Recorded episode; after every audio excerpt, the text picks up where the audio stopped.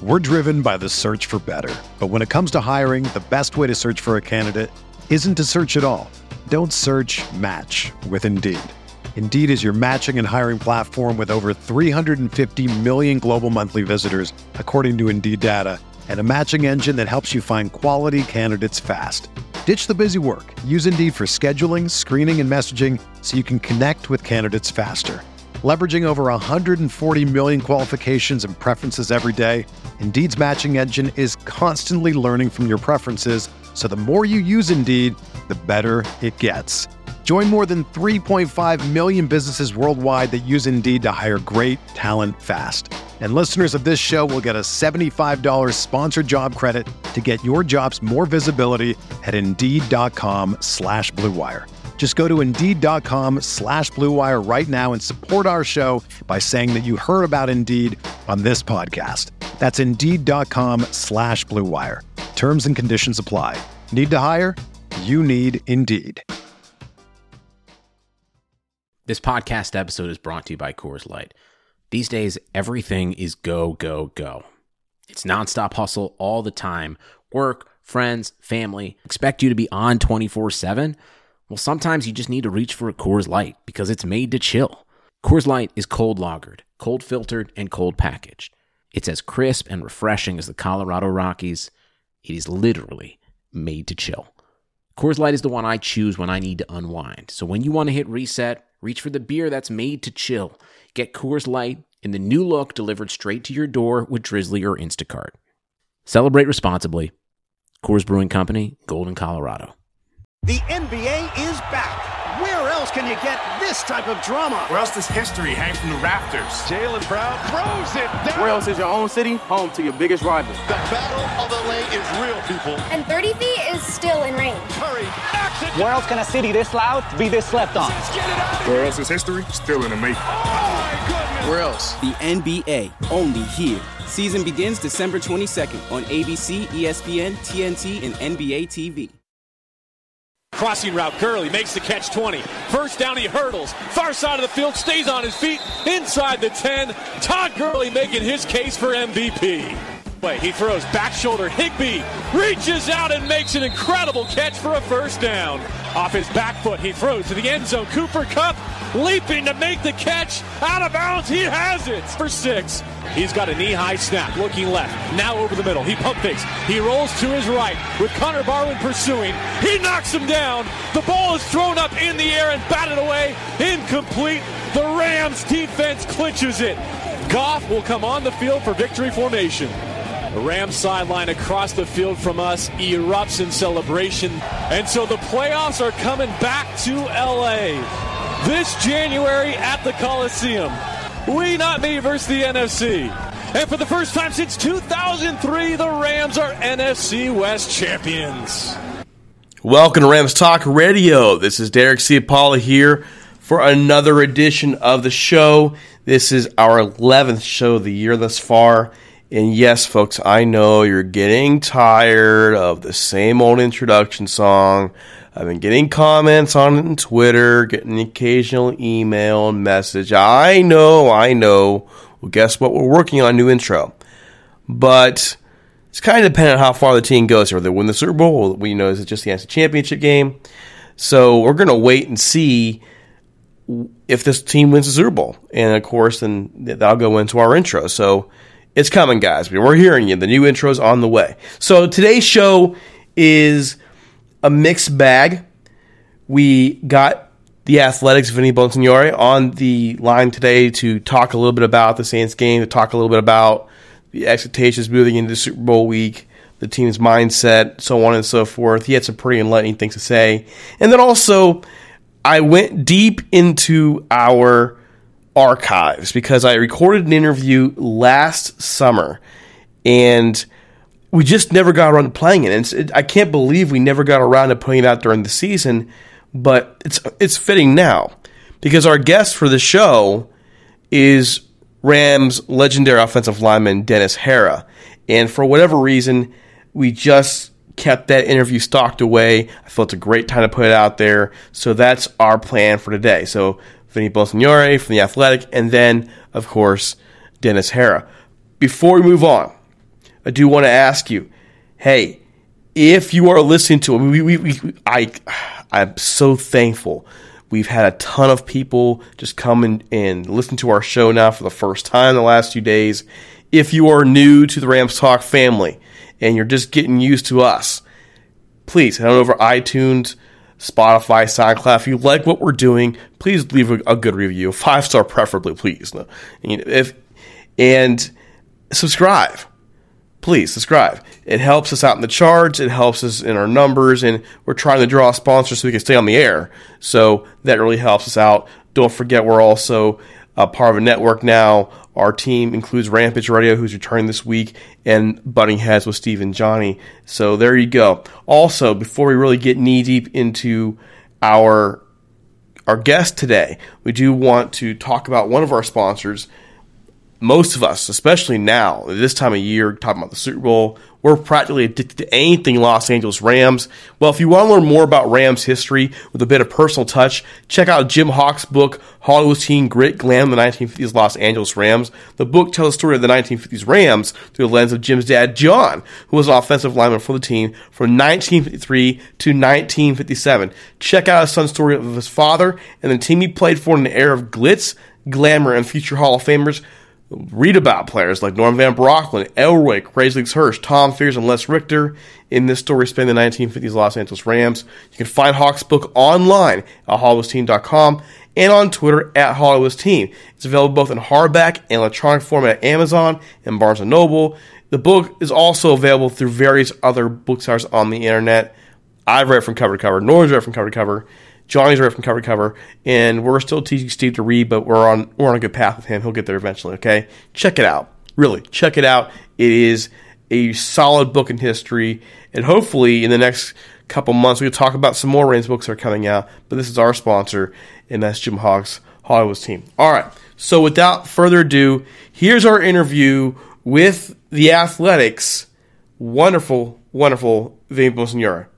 Awesome. Here goes. All right, folks, I'm here at the Athletic's. Vinny Bonsignore. Did I, did, I, did I get it right? Did I? You got it right, man. Good job. Gosh, it's only taken me 45 times to get it right. Okay. so, uh, you know, it's really big deal for us to catch up with you on, you know, as we begin this Super Bowl media week journey, two weeks here. And there's still some kind of feeling across the league about the Saints game and so on and so forth. So I do want to get your thoughts. I know you've probably given your thoughts a million times, but this is our show, so you want to get them firsthand. What is the feeling about the Rams' controversial PI at the end of the game that wasn't called and, and so on and so forth? Well, I mean, uh, understandable, obviously, that uh, that the Saints feel the way they do, that their fans feel the way they do, um, and are understandably upset and disappointed. Um, it was a gut wrenching you know, way for them to to end their season. Uh, but I think there's a way to express all of that uh, without crossing the lines of sportsmanship. And I thought that um, Gayle Gayle Benson, their their owner, uh, crossed the line when she started bringing up integrity and fairness because what she's truly what she's really implying is that something underhanded happened, something purposeful happened, something was strategically done to you know alter the outcome of the game. When the reality is it was a mistake, um, you know, and and it was a missed call. It was a blatant missed call, but it was a human mistake. Nobody was out to get the Saints in that game, and for her to bring up integrity, I thought um, you know, overstepped the boundaries of disappointment, you know, and, and, and sportsmanship. Um, so, you know, from the Rams' perspective, and I think from you know, if you if you if if you step outside, you know, Saints world and and and the way they're reacting to this and digesting this, um, you know, they, the Saints still got points out of that drive. They still had a lead with a minute and 41 remaining in the game in their house, and that was a crazy house. Uh, it was bedlam at that point. Um, the Rams had to drive the length of the field uh, to tie that game up, and you're talking about one of the better defenses in the in the NFL, a defense that had been playing, you know, really good football uh, for most of the season, and and definitely uh, the last, you know, uh, part of the season. So everything was was lined up for the Saints to take care of business. They didn't. Uh, the Rams drove down the field. They got a game tying field goal. Then the Saints got the ball in overtime. Um, we saw what happened with the Patriots when that happened in their game against the Kansas City Chiefs. They took advantage by scoring a touchdown and winning the game and ending the story. Uh, the Saints, on the other hand, uh, you know, Dante Fowler makes a great spin move and was relentless in getting to Drew Brees. Got there just enough time to kind of knock him, uh, knock his arm a little bit. Uh, forced a, a, an interception, uh, so they didn't take care of business there. The Rams got the ball and did take care of business. So there was a lot of football to be played after that call. Um, and you know, so I think I think tainting the Rams' victory um, the way it seems some people are uh, I, I just don't think it is right. There were a lot of calls in that game. There's a lot of calls in the course of a game that, um, you know, if you put it under a microscope, you would see that, oh, wow, there should have been a holding call there. Oh, you know, everyone's talking about the face mask penalties that went uncalled. Those, you know, for sure. You know, you can make the argument, if you're going to make the argument that you need to replay a play like that, why is that play so much important than let's just say, you know, I know Rams fans complain a lot about Aaron Donald getting held on on on plays. You know, mm-hmm. there's there's been instances where he's basically gotten taken to the ground and there's been no penalty called.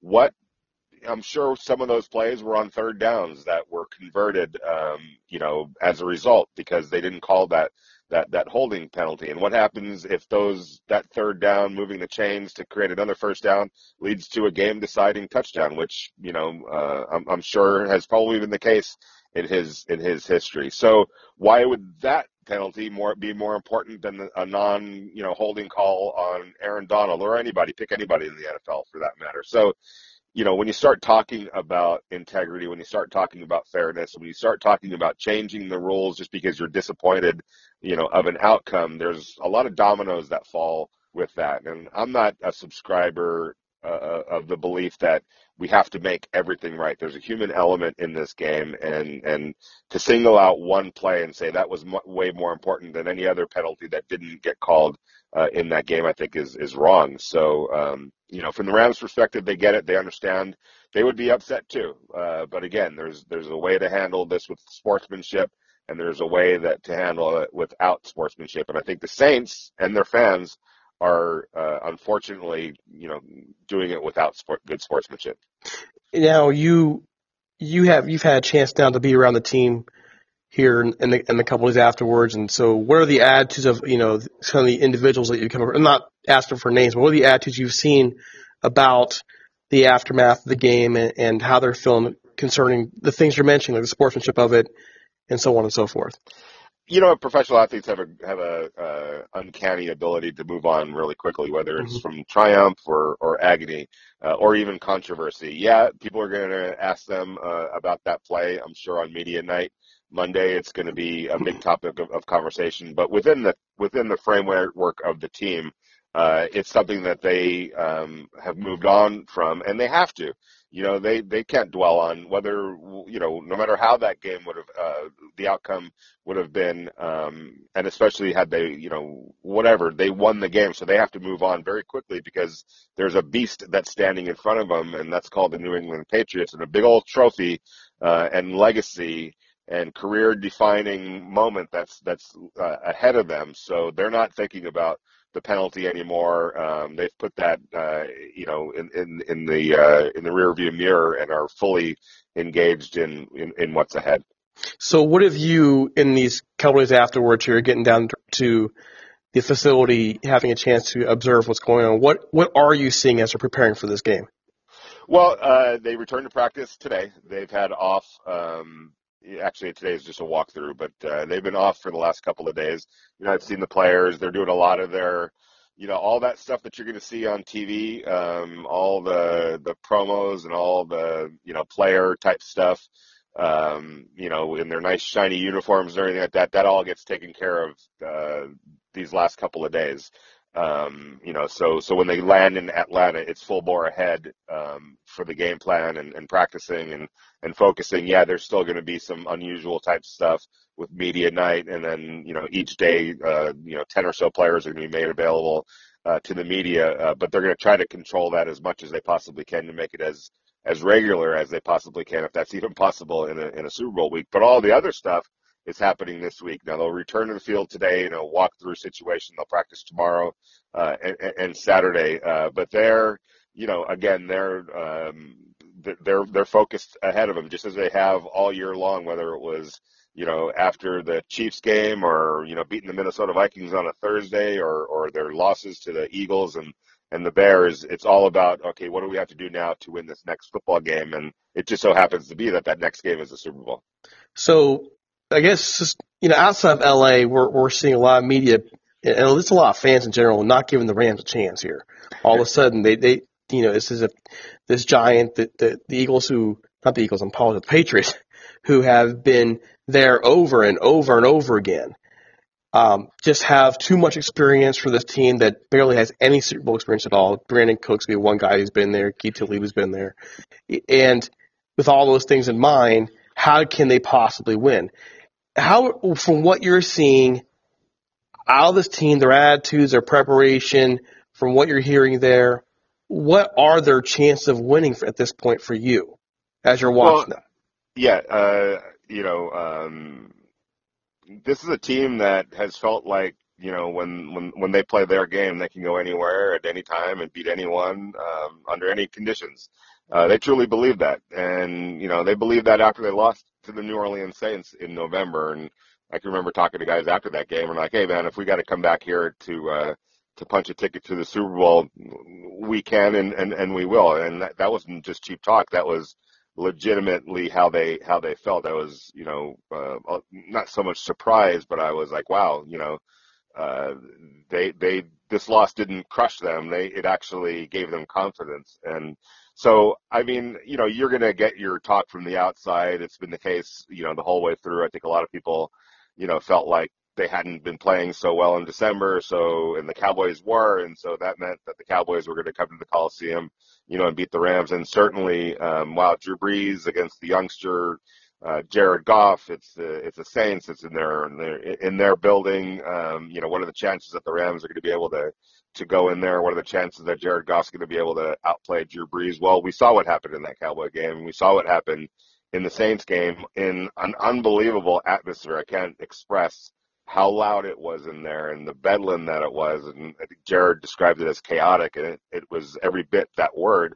So I don't, you know, I mean, maybe the you know outsiders might might not be dialed in just yet on on on what this team is is all about. Um, and and how you know convicted they are that they could go anywhere to beat anyone. But I know inside that locker room, there's there's a strong conviction that that you know they can win this football game. Obviously, it's going to come down to what all football games has come down to: execution, efficiency, turnovers, and all of that. But by no means is there any kind of a feeling that they can't, they aren't capable of of pulling this off. There's a absolute belief that they uh, can go to Atlanta and beat the Patriots, and that they will go to Atlanta and and, and beat the Patriots. Now it's just merely a matter of, of of playing their kind of a game. So we'll see if that happens. But certainly there's a, a, a confidence level that uh, that can cannot be questioned. Vinny, you were a major kind of voice during the whole process of this team moving from St. Louis to Los Angeles. You wrote numerous articles, had numerous pieces out there that kind of just, I guess, chronicled the whole process. You've been, you watched, you were part of, you know, in terms of talking about with the Raiders possibly moving there, the Chargers, and now the Rams. And so you've seen this build from the very bottom to where it is now. What would the Rams winning the Super Bowl do for the team getting entrenched in the LA market?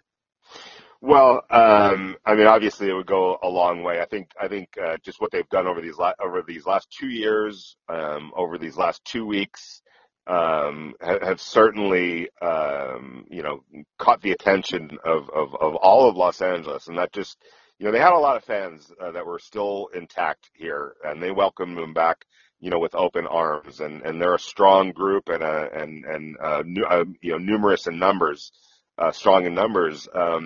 You know, but but you know, when you leave Los, when they left Los Angeles, and it wasn't just you know 1994, 1995, you have to go back to 1979. Um, that was their last year in Los Angeles. They moved from the Coliseum to the Big A in Anaheim. I know it's not that far away, but it's far enough that it sort of um, they ceased to be LA's football team uh, at that point. And lo and behold, the Oakland Raiders moved to Los Angeles that, that same year or the next year or very, very soon after and um, and backfill that. And then they kind of became, you know, the LA's team for that for that period of time.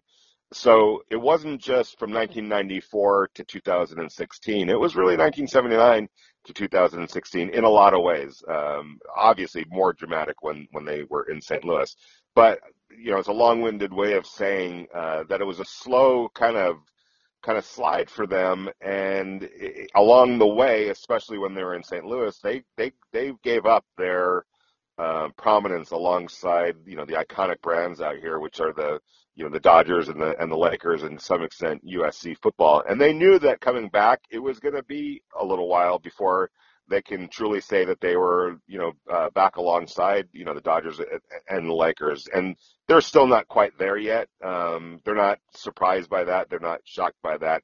It's going to take you know when when when when when uh, an entire generation of kids grow up without a local team to root for, as as many did, you know, from from the mid '90s to 2016. Mm-hmm. What that does is those those guys or you know kids, girls, guys become fans of the Patriots or the Cowboys or the New York Giants or you know the Jacksonville whatever you know on and on and on. And you know to to to ask somebody who has become a fan of another team and really invested themselves in another team uh, and become emotionally attached to another team, you know, when they're 21, 22, 23 years old, all of a sudden a new team comes back, the Rams come back and say, hey, can you drop those allegiances and come join our bandwagon? That's hard to do. I mean, you're a fan of the Rams. How, you know, could you do that? Could you just on the whim, you know, drop your allegiance if somebody moved into your hometown? Um, you know, uh, uh, that's hard. So it's going to take a little while, and it's going to take another generation of kids growing up with them here and being a presence here for it to truly kind of come together. But it's happening. You can see it happening. You can see the atmosphere at the Coliseum this year was just, you know, uh, electric. So many different nights.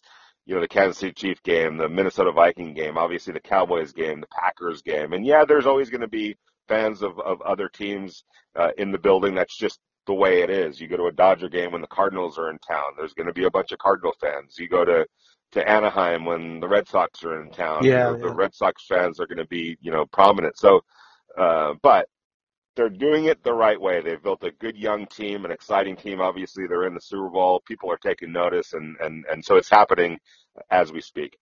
Does it help too that there are so many of the Rams alumni who have become part of it? Like we just had Michael Stewart on the show last night, and he he's actually a guy comes on and co-hosts with us quite a bit. We will have Jim Everett on again. We we have all these guys are all figures who continue to bring back you know that that connection of the old Rams to the now. Is that helping out as well?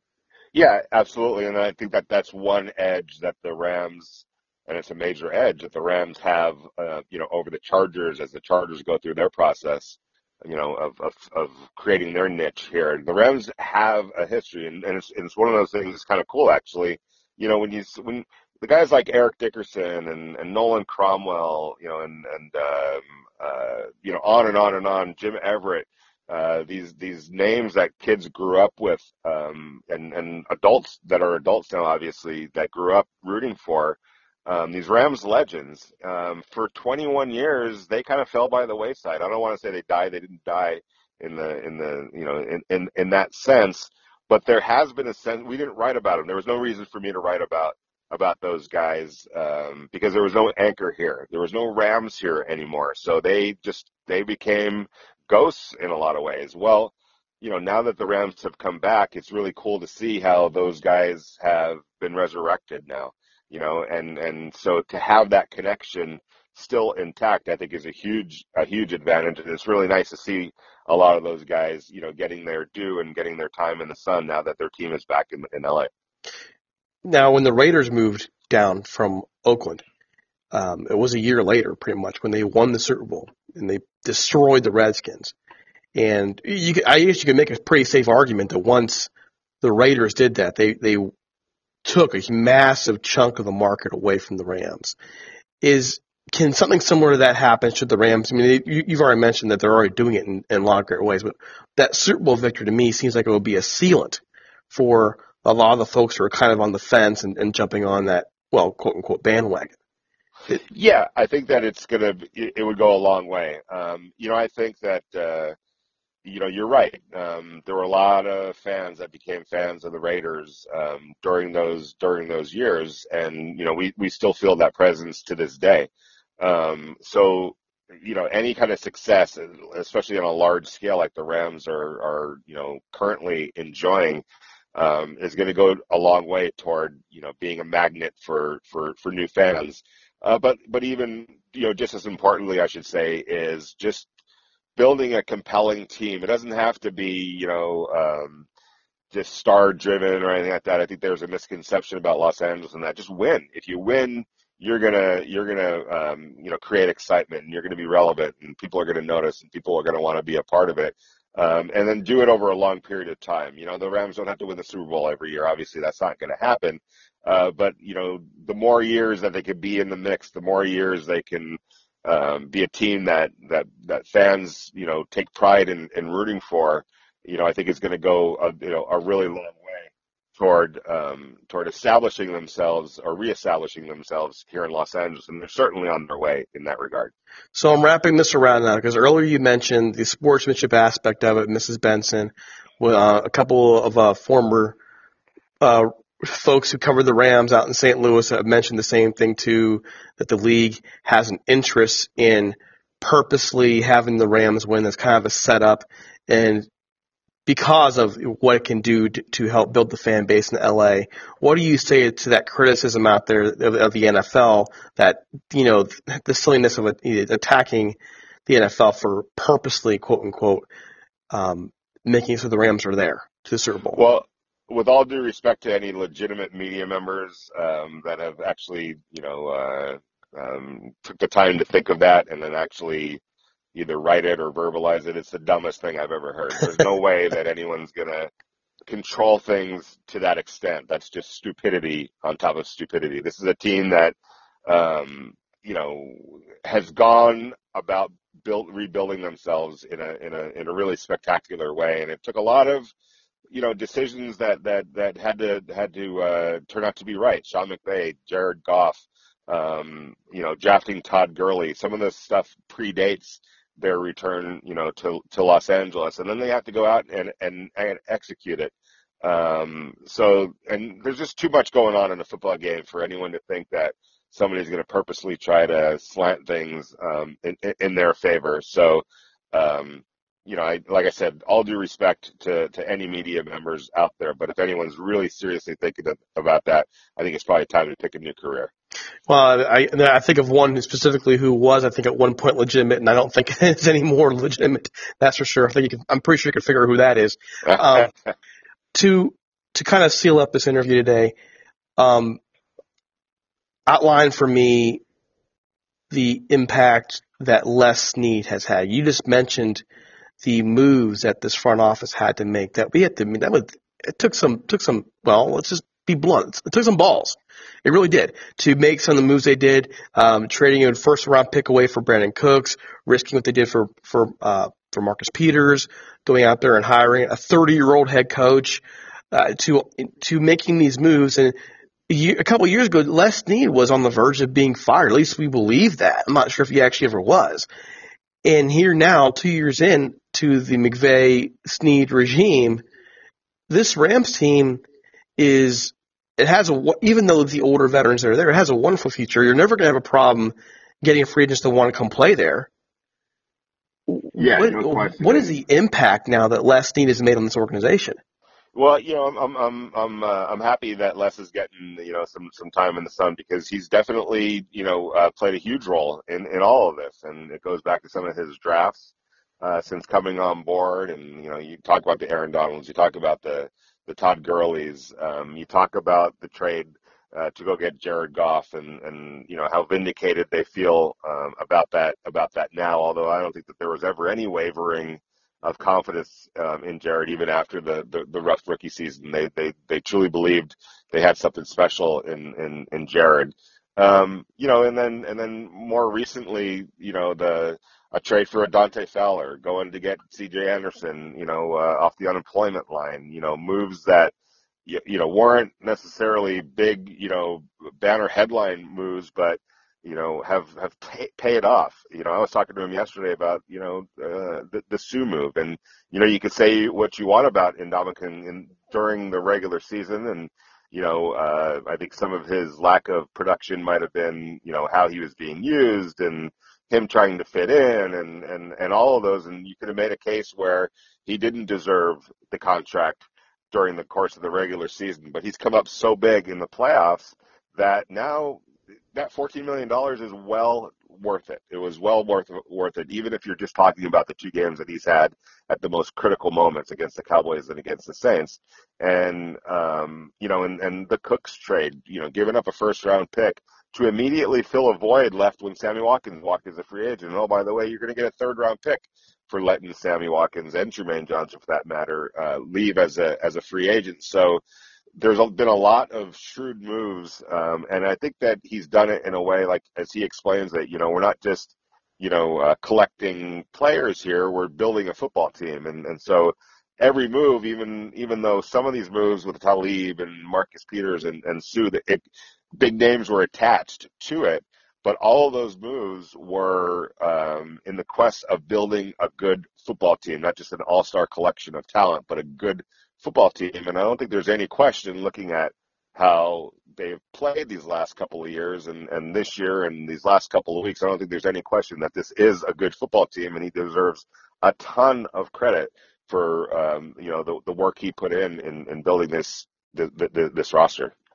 So, Vinny, I just want to thank you so much for taking the time. I know how busy this is now for you. This is bananas. I uh, would like to catch up with you again after the Super Bowl to kind of get the, the breakdown. And, and um, again, thank you so much. Vinny, where can folks follow you? As if they don't uh, already know. At Daily or excuse me, wow. Oh, wow. That was a blast. Yeah, at Vinny Bonsignore. Uh, right? That's my uh, that's my my Twitter, Twitter handle. I always forget that. But I'm at the Athletic. Uh, I write for the Athletic now. It's been a blast. I love it. Um, it's it's been uh, a great uh, uh, you know uh, career change, um, not necessarily a career change, but change uh, for me professionally. So uh, so I, you know I, I urge anyone if you're a fan of the Rams, if you're a fan of the Patriots, if you're a fan of you know the the Lakers or the Dallas Mavericks or whoever, um, you know we've got you covered at the Athletic, and it's one you know small payment per month and there's always a lot of deals that are going out, uh, going around uh, for quality, ad-free, in-depth uh, coverage of, of everything: the NFL, the NBA, the NHL, college football, college basketball, professional soccer, uh, and and on and on and on. So um, you know, I, I it's worth the investment, and I've gotten a lot of great feedback from, from fans and readers that are that have uh, you know subscribed, and, and they're not looking back, and and uh, and so go for it. It's it's really worth the money. There you go. Yeah, I've seen. I actually took advantage of one of the deals recently. Nice. And I, so I'll be, get to be a athletic subscriber as well. All right, dude. Thank you so much. Again, we'll catch you at the Super Bowl. Thanks always for coming on, and we really appreciate it. You got it. Absolutely, and enjoy the game. All right, you too. Thank you. Thanks. All right, so that was Vinny Bonsignore the Athletic. Good interview as always, always full of good insight, folks. And a, a couple things I want to mention about uh, things we talked about here. I am I I I've come into this season with a lot of respect for Saints fans. I know a few of them. Um, I don't want us to to just kind of state and think now that all New Orleans Saints fans are, are, are well poor sports here. That's not the case. That said, I am disappointed as well in the behavior of Mrs. Benson. I am disappointed that we have members of Congress in both parties. Really kind of weird. Both Democrats, they can't agree on anything. They can't agree on a budget. They can't agree on border security, but they can agree, a couple of them, at least from Louisiana, Republican Democrat, that uh, the Saints should be looked at, the NFL should be looked at, sorry, in Congress. This is just silly. So there, you know, the game is a human game. We all got to move on here. The Rams are in the Super Bowl. They belong in the Super Bowl. They earned the right to be there. So there you go. All right. So as we move forward here, a couple pieces of Rams news. The big one today, Greg Zuerlein is on the injury report. His second straight day today with a foot injury. Apparently, he was injured by halftime of the NFC Championship game, and he still kicked a 57 yard field goal to win the game off a bad snap, by the way. Off a bad snap. Um, wow. Wow. So here's hoping everything's going to be okay with him. Apparently, it's looking like it will be. CJ Anderson also landed on the report today with an illness. Uh, so best wishes and hit with him getting better. And if you haven't seen it, if you get a chance, check out the Rams Twitter feed. They have a video up, and they gave Super Bowl tickets and all the accommodations to their facilities manager. Their, their guy Alfonso is his name. And it's a really touching scene with him and Brandin Cooks, and this guy gets to take his son to the Super Bowl to see the Rams play, and that is uh, really special. I am just thrilled at how this organization has changed over the years. Um, the Rams, when they were in St. Louis, they were always very involved in the community. And, you know, ever since they've moved back to LA, though, that they've been kind of, they've become a much, not that they weren't a classy organization before they were, but they've really become an organization that I can really be proud of uh, both on the field and off the field. Things like this, they, they do make you proud. They are so involved in the community in LA. They keep doing, and I know a lot of it is, is PR. You want to get people on board with this team. You're trying to win over a, a metropolitan community that has not had a team, did not have a team for 21 years. And so you're trying to win these people over. And I get that, but man, they are still handling things with such class. And it makes me very proud to cover this team and to have been following them for as long as I have. All right, so before we get to Dennis Harrah, let's take some time to talk about our other sponsor, Sal Martinez and the Gold Ram Barbershop. If you're looking to support one of your own in the Orange County area and you like the old school barbershop experience, look no further. Sal Martinez Gold Ram Barbershop at 13755 in go at Golden West Street in Westminster, California. Sal Martinez opened up his, his shop as a shrine to the Rams on the day the team left for St. Louis, and he's kept the light on ever since. He's by appointment only, so give him a call at 714-894 at 7267 Rams and use the promo code RAMSTALK so he knows we sent you and get a discount on an already affordable haircut. The Gold Ram Barbershop is open Monday through Friday, 8 a.m. to 6 p.m., and Saturday, 7 a.m. to 4 p.m. One more time, give Sal a call at 714-894-7267 and visit to his shop. Geez, it is a Hall of Fame the Rams. It is a shrine of this team. You'll find everything from helmets to jerseys, but the conversation there is the old school experience, like, like the movie Barbershop, except maybe not all the hijinks, the shenanigans, but it's well worth the guys and go check it out. Okay, so a little thing about the Dennis Harrah interview like like the Vinny interview earlier, we had to do it via phone. It's not the world's best connection. I did the best I could to amplify it. It does break up at one point, so you're going to see it in two parts. And I'll come in and uh, you'll see you'll hear a rewind. Just so you know, just so you're aware, it's a really good interview. He tells a lot of stories. He talks a lot about you know why the team didn't make that that um that Super Bowl jump, but once in the '70s. He um really down to earth guy and I hope you enjoy our interview with Dennis Harrah, Rams legend, folks. Rams legend. Here you go.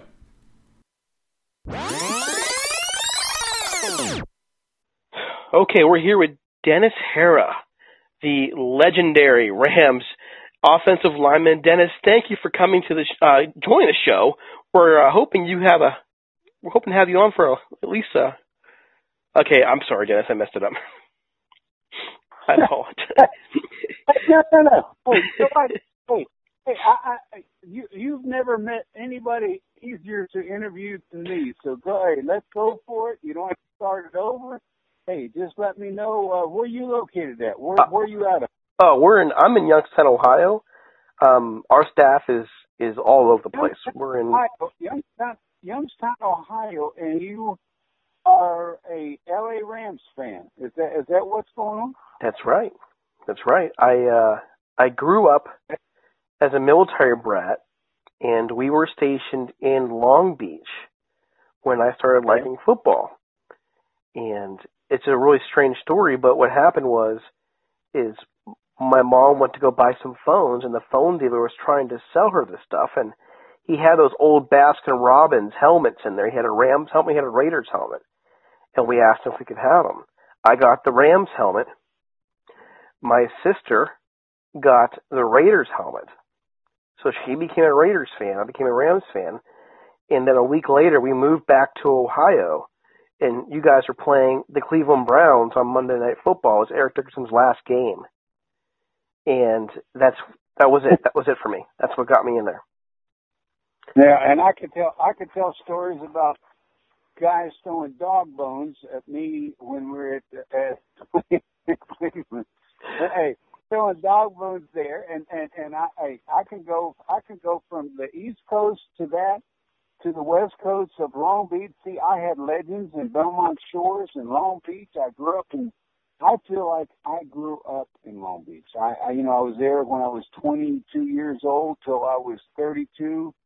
30, 34. I married my wife out of Long Beach, mm-hmm. and uh, you know, I, I just Long Beach, California, to me is is is my first, my second home. I mean, I just I can't tell you all my great friends that in Belmont Shores that we just hung out with and just we partied. Because uh, see, the Rams were stationed in Long Beach in at Blair Field, which was like the biggest piece of crap uh, of a stadium.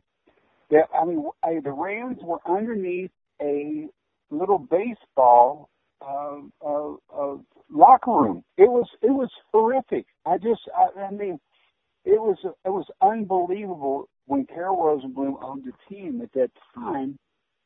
It was amazing how poor the facility was. The weight room, you hey, our weight room wouldn't even look like a junior high school weight room today. I mean, it was just it was it was it was it was so poorly funded at the time. But again, that was a different era, and and I could tell those stories forever. It's just amazing. I was with Merlin. I got to play with Merlin Olsen and Isiah Robertson, Hacksaw Reynolds, and, and Tom Tom Mack, Jack Youngblood, all those guys. It was just, and, and we were at a facility, like I said, mm-hmm. that was a, basically a junior high school facility. That's crazy. That's absolutely crazy. Uh, that's. Um, I mean, I, I just the billion the billion dollar industry now then I was there in the 70s, 75, 76, 77, I think right there and that. But it's just like, I mean, when I go to the, when I, when I go to the facilities now, it's like going into a castle compared to what we had. But again, not complaining. I'm just telling you the facts. Okay, so before I go before I go forward, I do want to go ahead and fix that intro for you. I'm gonna I'm gonna just flip them around so we get all that. I just want to say, Dennis, thank you for joining the show. We've been hoping to have you on for a long time. I finally figured out how to find you, so I'm just really glad to talk to you. We've had a couple requests for you to be on the show for a while now, so you, you have not been forgotten, at least by at least not by the Rams fans out there who remember you taking the field and playing for this team. So how have you been doing?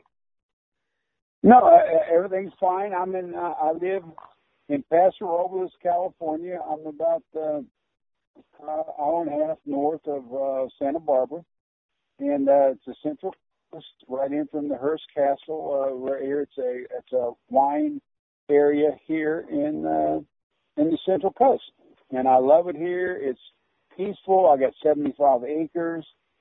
It's laid back. I don't have to deal with the Southern California. I go down every now and then to different events, but it's just a very peaceful and very nice area. Well, getting into your career though, you were drafted with the 11th overall pick in the 1975 draft. What was the draft process like for you, and how did you respond when you received word that the Rams had taken you? Well, you know what? Uh, there, there was there was a bunch of characters at that time. You know, uh, uh, Randy White, uh, Steve Bartkowski, Robert Brazile. I mean, it was just um, I was. Uh, I, I, I, you know, for me to be picked 11th overall, in the first round was a tremendous honor coming from my background, being from Charleston, West Virginia, and and uh, you know just you know n- not having any idea that that uh, what my future would hold for me, and it was a uh, it's been a tremendous, wonderful experience. Now that day you got the call that they picked you, what were you doing? I was sitting. You know, it, you know. Today they, they do the draft field day, and it's. Mhm. it's I was sitting in my room. I was sitting in my room at the University of Miami in 34H. There was one reporter there. There was a lady there that they said that you know they think you're going to get drafted early, and I was sitting there uh, with with with the dollar ninety eight phone on the wall, and all of a sudden the phone rang, and it was I believe it was Norm Pollom who was the uh, who was the scout at the time called me and said, Dennis, we've drafted you in the first round, the 11th pick, and and I just went, well, all right, well, thank you very much, and they said we'll be in touch with you, and I. I did a dollar ninety eight inter- interview, and that was it. That was it. I mean, it was just like that was it. And then I went over and had dinner at the at, at the training table, and that was it. You know, I just uh, it was it was uh, it was not the show that they have today. Now you joined that team, a, a team that was dominating the NFC West throughout the 70s. What was special about that team in the 70s? Well, you know what? Uh, you know, just the people that were on the team. Gee, you could go through. I could go through the offensive line, the defensive line, and, and you know, James Harris, first one of the first black black quarterbacks ever in the NFL. And and and the defense the defense was phenomenal. Jack Youngblood, Merlin Olsen, Larry Brooks, Freddie Dryer, Hacksaw Reynolds, Isiah Robertson, you know, uh, uh, Dave Elmendorf, defensive back. I mean, you go. Uh, our defense was phenomenal, absolutely phenomenal. The offensive line, you had Tom Mack, you you Charlie Cowan, Joe Scibelli, uh, Dr. John Williams, uh, Rich Saul. I mean, you know, I just I can I can name all these names, which you probably wouldn't know who they are. But for me to be able to name them, and just for the clarity of they were we were division champions almost every year when I first got there in the early seventies to seventy five. I mean just it was just like we were gonna win the division. It just it was just like it was known and it was just a really it was really a dominant time there where Chuck Knox was the head coach and you know, Carroll Rosenblumen was the owner. And all I can say is and for me to be a kid coming out of Charleston, West Virginia, to be a part of that was like I just was. Hey, I, how do you, how do you explain that? How do you share that with somebody of the excitement of what I was a part of? Mm-hmm. And that's that's why we asked because to to many fans who look back now at that age, that's like the golden age of Rams football. Seven straight NFC West titles. You cap it off with a Super Bowl run. And we look back at that age and wonder, geez, how in how in the world did that team not win a Super Bowl? They were just so good. And I guess that's my next question. What happened? Why why was this team not able to get over that hump and, and finally take a Super Bowl win? Because they they they had Pat Haden run a quarterback sneak uh, twice when we had a 240 pound fullback Pat Haden didn't have enough weight in his butt to get across the line. Hey, I, you know what? I, I, how do we, how do we, how do we look back on that? And I laugh because you know because we ran a quarterback sneak. Because you know what? Hey, because then if we had to blame it on somebody, then blame it on me because apparently I did not make a block with a quarterback sneak with Pat Haden to get over in the end zone. But again, you know, you look back on that and how it did it happen, and then Carroll ended up basically moving uh, Chuck Knox from there, and he went on to Seattle. But uh, you know, it was um, you know, I mean, what did we do wrong? Well, you know, it was, you know, Coach Coach Knox was three yards in a cloud of dust, and that's what he believed in. And, and you know, I guess, you know, Carroll wanted something different and ended up firing Chuck, and and he went on to a different place. And, and but again, if I would have done a better job, if if a couple guys we, if, you know, things can happen could have could have turned it around to where you know hell Chuck would have another six or seven years, you know, but it was just. All right, so that was the first part of the interview. The phone cut off during his answer, and we'll pick right back up, um, giving another part of the answer. We, we, we asked the question here in the second call. So here you go. Here's part two of our interview with Dennis Harrah. Hey, you know what? I, I can laugh at all that stuff. You know, I mean, I mean, play calls. Did, did somebody make the wrong play call? Well, of course, they made the wrong play calls. We didn't get in the end zone. I mean, uh, yeah, did you make the wrong play call? Yeah, but that always happens. That's football, and that's part of it. And, and uh, again, it was, but just to be a part of those guys, in my opinion, they were a dynasty. They were just just the names. The Merlin Olsons, the Youngbloods, the the Isiah Robertsons, the Hacksaw Reynolds. That hey, what? Just the names. Just to be a part of that, to me, was one of the greatest parts of my life. Well, I've been trying to get Isiah Robertson on the show for a while now. I've messaged him a couple of times, and then I I, I have to convince him somehow to come on. I've been really wanting to talk with him. Uh, and also Merlin Olsen, though we we have not been able to really interview anybody yet who outside of Roman Gabriel and it didn't come up in conversation. We have not been able to talk to anybody who actually played with Merlin Olsen yet. So, what was it like to play with him?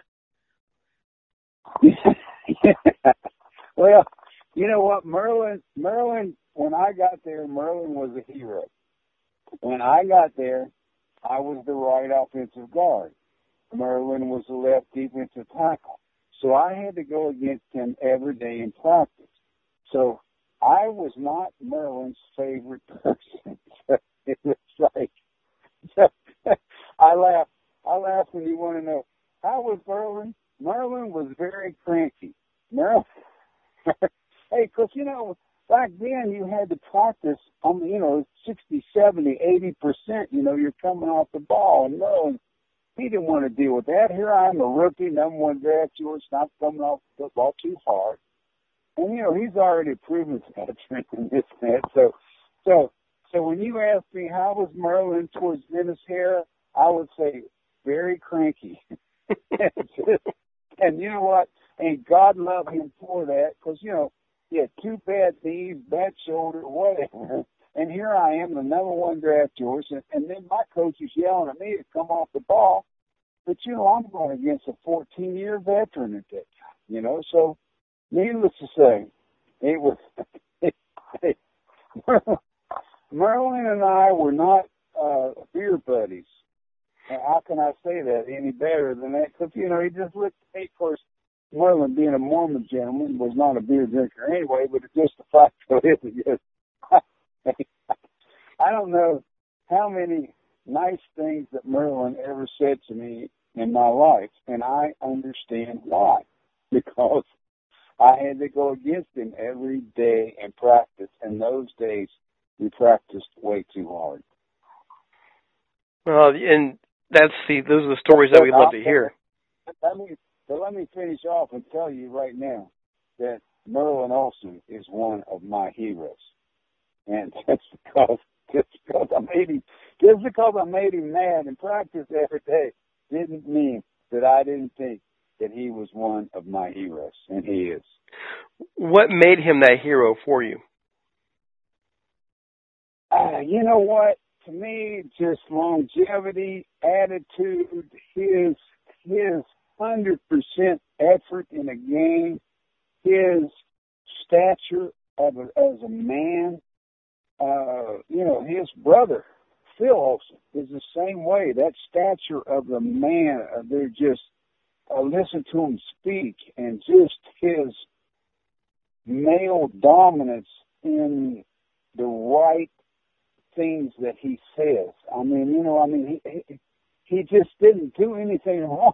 I mean, always, unfortunately, there's a percentage of things that did wrong, and it just seems like you're around somebody that his percentage of doing things wrong was at such a minimal deal that that it's like it's such an honor to be around a man like that.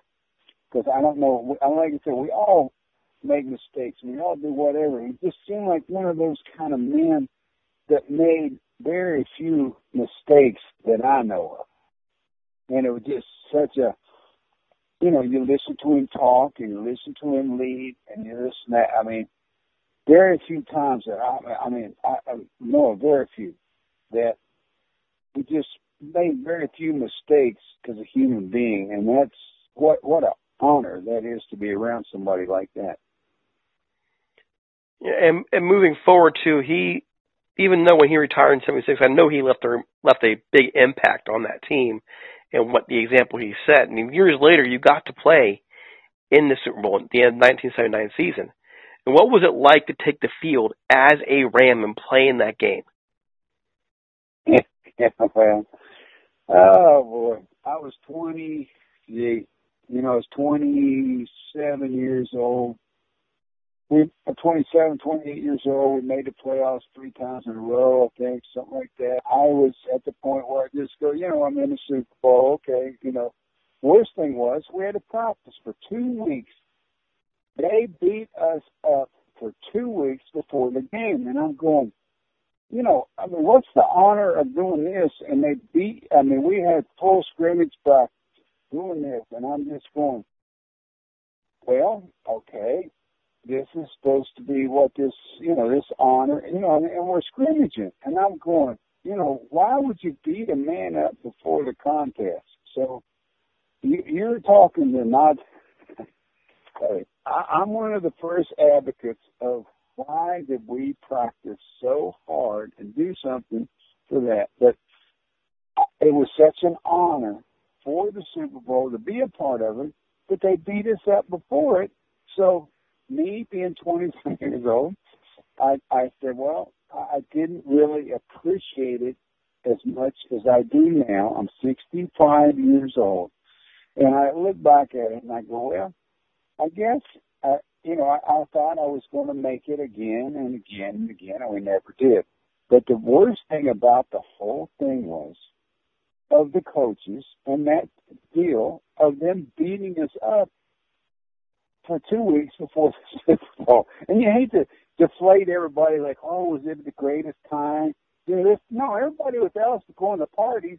We were we were practicing even doing two days before the game. So so basically instead of a one week work week, it was a two week work week before the game. Wow, that's crazy to me that they would wear you guys out that much before the game. And and, and all of a sudden you go, God, what a disappointment! I mean, And for a fan, you go, what a disappointment it is to hear that. But you know what? That was that was the era back then. I mean, they they, you know, they absolutely, you know, we practice way too hard and scrimmage. You know, we're, we're taking chances of getting everybody dinged up, beat up a bit, but that was just the way it was in that era, you know, and, you know, and I could tell you that the Super Bowl was the greatest moment of my life, and this and that. But you know what? You, hey, it was a pain in the butt because we were, like I said, we practiced hard for two weeks before it and beat us up. It's like, where's the reward in this? I mean, I, I just saw no reward in this, and and I just, of course, I was like, and I was 26, 27 years mm-hmm. old, and I'm I'm looking around and going, I see no reward in in this at all, you know. So, but again, I, have a NFC Championship ring. It's one that I I'm very proud that I played in the Super Bowl, but it was it was an experience that um, I'm glad that I did, but it was a work experience. Well, you worked hard though. Of course, your career is six-time Pro Bowler, a first-team All-Pro. What made you as successful as you were during your Rams career? You know what? I I I had a I had a fairly good work ethic as far as I was a weight room guy. I was I, I st- I've always been in the weight room. I'm still in the weight room today, and uh, you know I just um, and when when the technique changed, there, there was a technique change that happened in about 19. Uh, oh boy, that would have been uh, since 80 80 about 80, 81, 82, as far as you could, you could have full extension of the arms and learning how to do that. And Dan Radakovich and Hudson Houck were two of the uh, offensive line coaches that really helped in that deal. Cause, I mean, they, they totally, because if you watch offensive line now, I mean, it's totally, you got full arm extension. But when I first started in the league, you didn't have full arm extension in that. So it was a, it was a different transition there. And just so what helped me was finally shutting shutting my mouth and listening to the coach that I had and learning the technique that they were trying to teach. You know, because I have I had a little bit of a rebellious attitude that I could do it my way, and and, and again, the tech, but that was that was that was that was some of the problems I was dealing with was just me and just the fact that I was a little bit, you know, I, I I'd already been a Pro Bowl, All Pro, and this and that. And all of a sudden they're telling me you got to do it this way, and I just went, you know. Anyway, I fought it for a while, and then things, you know, you just you just.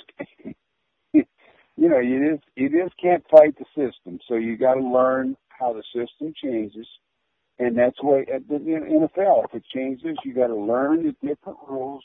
You got to learn what to do, and you got to adapt. And I was a little hard headed, but again, I learned it, and then I went to the Pro Bowl my last three years uh, uh, that I played. So, and I was very, very proud of that. So, with all that in mind, everything, all the things you worked hard for, and all the things you learned to adjust and change who ended up being your toughest matchup on the field? You know what? I, I could go with you know it just at, at different points. You know, I just when I when I have a dual read and I come out when I when I come out and I read a linebacker, I played offensive guard, so I had a dual read on the linebacker, and I come step back, and here comes Lawrence Taylor off the corner, and it's just like, you know, wait, wait, wait, wait, wait. Just I mean, he's wanting me to commit. He's such an athlete. I just trying to, I call it hold my water. Just wait till I get the last, just glancing blow to push him around the corner. When you got guys like that, when I got Howie Long in front of me playing against uh, the Oakland Raiders, when he when he hey he does a slap and rip and he tries to hey he gets on your corner so quick. I mean it's so quick, but you if you just learn how to deal with that situation. So I mean you know I've got I've got six or seven guys that are just that and just playing against Jack Lambert in the Super Bowl. He had no teeth. He's got spit flying out of his mouth. He's cussing everybody. What a great what a great moment. You've never played if you've never been cussed by Jack Lambert. I mean, like, I said, he had no teeth. I mean, you looked at him, he's he's screaming, cussing, spit flying, no teeth, and you're out here going, man, we are playing today. I mean, that's that's my kind of football, you know. So anyway, so I could go, I could name, I could name ten guys, and there's there's not one, not, not one inch between any of them how great they were, you know. And and, and like I said, you know, and, and playing against Mean Joe Greene in the Super Bowl. Who in the hell ever says they played against Mean Joe Greene in the Super Bowl, but I did. And how fun was that? You know, just that. So I, I, I can name so many players that, but there's the top ten that are that are really hard to uh, to to draw a difference between. All right, I have a serious question here. I, I, honestly, this is just this is killing me. What on earth got you to do the Ramit video? You know what? we we thought we were going to get wealthy on that because the Chicago Bears, the Chicago Bears had just done their their video, and you know, hey, you know, it's just typical being in LA, and it's typical being a dumbass jock, and thinking it's like, and we heard that music, let's ram it, and oh man, we're going, you know, hey, it was absolutely, you know, I mean, it's probably, you know, I've done some ridiculous things in my life, but that's got to be in the top five. And the fact of it is, not only that, did we make a dollar? We did not make one dollar on that video. And absolutely, it was. It's and they play it. They play it at the stadium. They play it everywhere.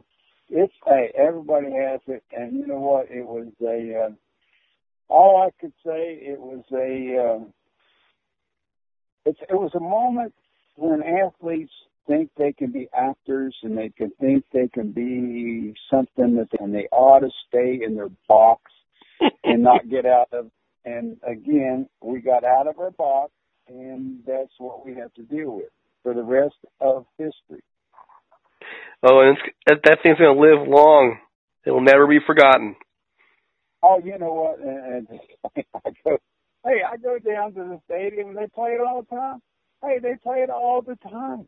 Hey, it's all the time. Let's ram it. I mean, you know, it's just thing. I mean, I see. and Nolan Cromwell had to be the worst dancer in the history of dancing. I mean, I know he has he's eaten up with whiteness. He's eaten up with whiteness, but I'm telling you right now, hey, I mean, poor Nolan, poor Nolan. The history, the history of time will have to be the worst, the worst white dancer of all time. You know, I interviewed him earlier today, and I forgot to ask him about the Ramit video. Oh God! Oh my gosh! I admit that he was the worst white dancer of all time. we all we all voted. We all voted, and Nolan Cromwell was the worst white dancer of all time. oh boy! so Dennis, you retired in, at, after the 1987 season. Uh, what? How did you know it was time to go? And what does it mean to you to have retired as a Ram? Well, you know what? The greatest thing was is I was able to retire on my own. I was able to retire. I played in the Pro Bowl my last game. I, I was able to make that decision myself that I wasn't fired. And to me, that was a 10. You know, not that they wouldn't fire me a year or two after, whatever, but I played 13 years. I played my last game in the Pro Bowl. I played my last three years in the Pro Bowl. And I just absolutely, it was, to me, it was time to move on. And, uh, I, I married a, a, a wonderful woman. I married Teresa and, and she's well. I got two two wonderful boys. I got one that's an orthopedic surgeon, another one that is, that is a top salesman for a packaging company. I've been very fortunate with that, and I just have been blessed in my life. And you know what? It, it means everything to me. But you didn't answer one part of that question. What did it mean to retire as a Ram? you know what? It meant for me to start as a Ram and retire as a Ram. You know what? I am. I. I. I have no other affiliation. I have no. Hey, see, other guys have played for freaking ten teams, three teams, whatever. Mm-hmm. I am an LA Rams. Always will be an LA Rams. I have no affiliation with anybody else, and I want no affiliation with anybody else. And, and it was, what was so great at that time in that era is that most of the time when you started with a team, you ended with a team. And I, I know they, I know they held us down and, and didn't pay us what what they should have at the time or this that. But to me, I spent 13 years from 1975 as 11th player in the first round to retiring in 1988 Pro Bowl I am an LA Ram and will always be an LA Ram fan. So then, how did you feel about this team moving back to LA? I got to, I've got to light the torch with my two boys and my wife, and it was probably one of the greatest moments of my life. To light the torch at the Coliseum with my boys and my wife to this day might be one of the greatest moments of my life. Man, that's so special. Oh, you get, I mean, you have me speechless. How could, it, how could it be any more special than that? For me to light the torch at the Coliseum after the Rams had left and gone, and I had, I had basically turned my back on the Los Angeles Rams. When they were in St. Louis, I, I went there and I heard them. I heard them introduce. You know, they were introducing Dan Dierdorf. You know, that that was on the Ring of Fame and Jim Hart. Mm-hmm. And I'm in I'm in the damn Rams Stadium, and they're introducing people that's played for the St. Louis Cardinals, and I go, this is ridiculous. And the, for me to come back, for them to come back to LA, and for me to be in the Coliseum where I play, and for my boys to see me light the torch, and my wife was was like I said, one of the highlights of my life. And what what is your relationship now with the Rams? You know what? I, they have a good relationship with the Legends group. I mean, you know, I mean, you know, I mean, I get to go down to a game or two games or whatever, and I get to be a part of it. And they bring us back for a golf tournament or this or that. But it's just, I, I think the whole NFL now with the Legends deal has realized that a lot of the people that support the NFL are older people and that the legends is a good thing to be a part of the NFL because it's older guys, you know, it just it's who they grew up with, who their parents grew up with, who they showed their kids and and so they have brought the legends group closer now to the NFL than has ever been done before and I think they've come to find out that this is a this is a real positive deal. Well, I think what's really what people don't really understand is Americans tend to have a bit of a, a passion for history, especially in the sports we love. And when the team moved to St. Louis, it felt like that history prior to 1995 was forgotten.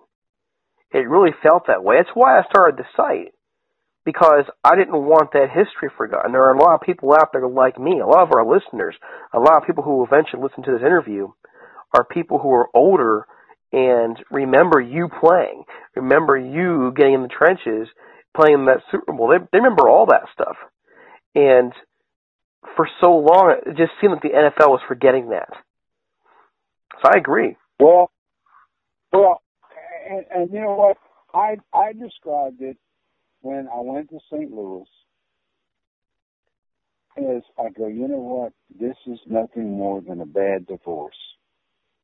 Because I really felt it was a bad divorce. And because I, I went there, tried to support the Rams, and I was in St. Louis, and I go, you know what? I, I'm, I've got to get over this, and I got to move on.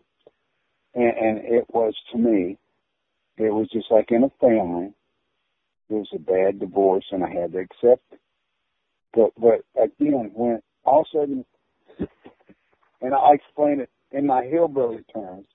In my hillbilly terms, is is you know what? It, it was almost like you had a lost dog, and they found my dog in St. Louis, and all of a sudden, I found I finally found my dog and got my dog back home and my dog is in LA. That's my dog. That's my team. That's where they belong. They should have never left. I'm telling you right now, I'm an LA fan, and that's where they belong. My dog is back home. That's that's pretty freaking awesome. okay, so what have you been doing since retirement? Hey, well, you know what? Shit, I've been, I've been, I moved to West Virginia for five years. I moved to Florida Keys because I went to school University of Miami. I had a, I had a partner in the Florida Keys. I had a bar, restaurant, motel in, in Islamorada with Gary Dunn, who played 12 years for the Steelers. Then I moved to Temecula. I, I, I sold real estate in Temecula, and then uh, for 13 years, and that's where I raised my boys. And I got one son that's a orthopedic surgeon, and another one that's in sales. And then now I live in I got a 75 acre ranch in Paso Robles, California, in the wine country, and that's where I'm at right now on the porch and talking to you. So I have been hey, between selling insurance, selling real estate, having bars, and just you know what? I've tried to do everything, and I've not been real good at any of it. So you know, I just hey, I'm enjoying the ranch here, and, and then I'm trying to figure out what my next venture is going to be. Well, something tells me your adventures aren't done yet. Something... Hey, you know. uh, I'm going to find something, you know, I'm going to find something that I can laugh and make money at, and I haven't figured that out yet because I got to, I want to do both of those. I just want to be able to laugh and make money. So anyway, I'm, I'm looking for that great venture. Well, again, I want to thank you so much for coming on and, and and talking about your life in the game and talking about I I gotta be honest, you really hit home when you talked about the torch. That that that's going to be one of those moments in our shows that we'll never forget. I think one day we'll probably uh, we'll cut out pieces from our best podcast and make a special podcast of it. That's definitely going to be in there because that really um that, that hit home, and I'm sure it'll hit home yeah. for a lot of people. Um, so thank you so much for coming on. I appreciate it. Well, it hit it hit home for me like you cannot believe. But anyway, hey, listen, anytime I can support you guys, whatever you're doing, whatever, hey, I'm all good. I'm an LA Rams fan, and I always will be. And if you guys ever need me, yell at me. I definitely will. Thank you so much. All right, folks. Well, this that puts a, a pretty good exclamation point on our show tonight. Again, for all the new listeners, thank you so much for taking time to to join us. It's really been a special time for us this year. We've seen our podcast grow.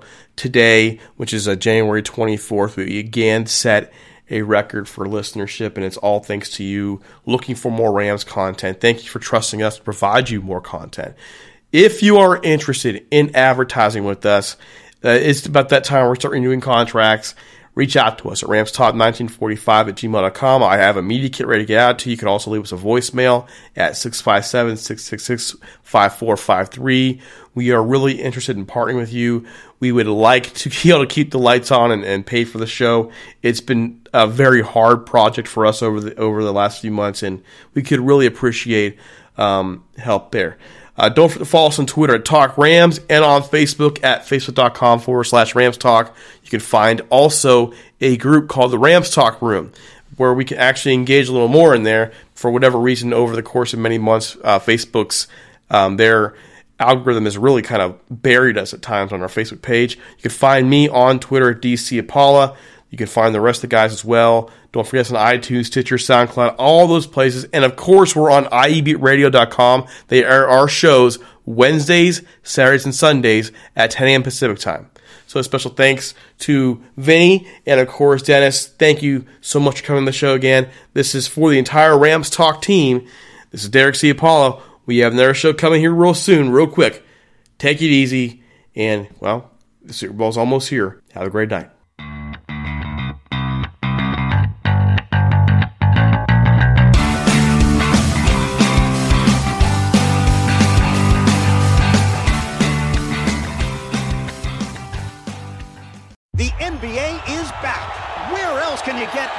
Type of drama? Where else does history hang from the rafters? Jaylen Brown throws it down. Where else is your own city home to your biggest rival? The battle of the lane is real, people. And 30 feet is still in range. Curry knocks it. Where else can a city this loud be this slept on? Let's get it out of Where else is history still in the making? Oh, my goodness. Where else? The NBA, only here. Season begins December 22nd on ABC, ESPN, TNT, and NBA TV. You can't control what's outside your home, but you can control what comes in. Because Clorox disinfecting wipes kill 99.9% of viruses and bacteria, including COVID 19 virus, when used as directed on hard, non porous surfaces. So whether it's from dirty doorknobs, dirty shoes, or something else, outside germs won't stand a chance. When it counts, trust Clorox. Kill Pseudomonas, Salmonella, and influenza virus type A2. Kill SARS CoV 2 on hard, non porous surfaces. Use as directed. Sugar Ray Leonard, Roberto Duran, Marvelous Marvin Hagler, and Thomas Hearns. Legends, whose four way rivalry defined one of the greatest eras in boxing history. Relive their decade of dominance in the new Showtime sports documentary, The Kings, a four part series premiering Sunday, June 6th, only on Showtime.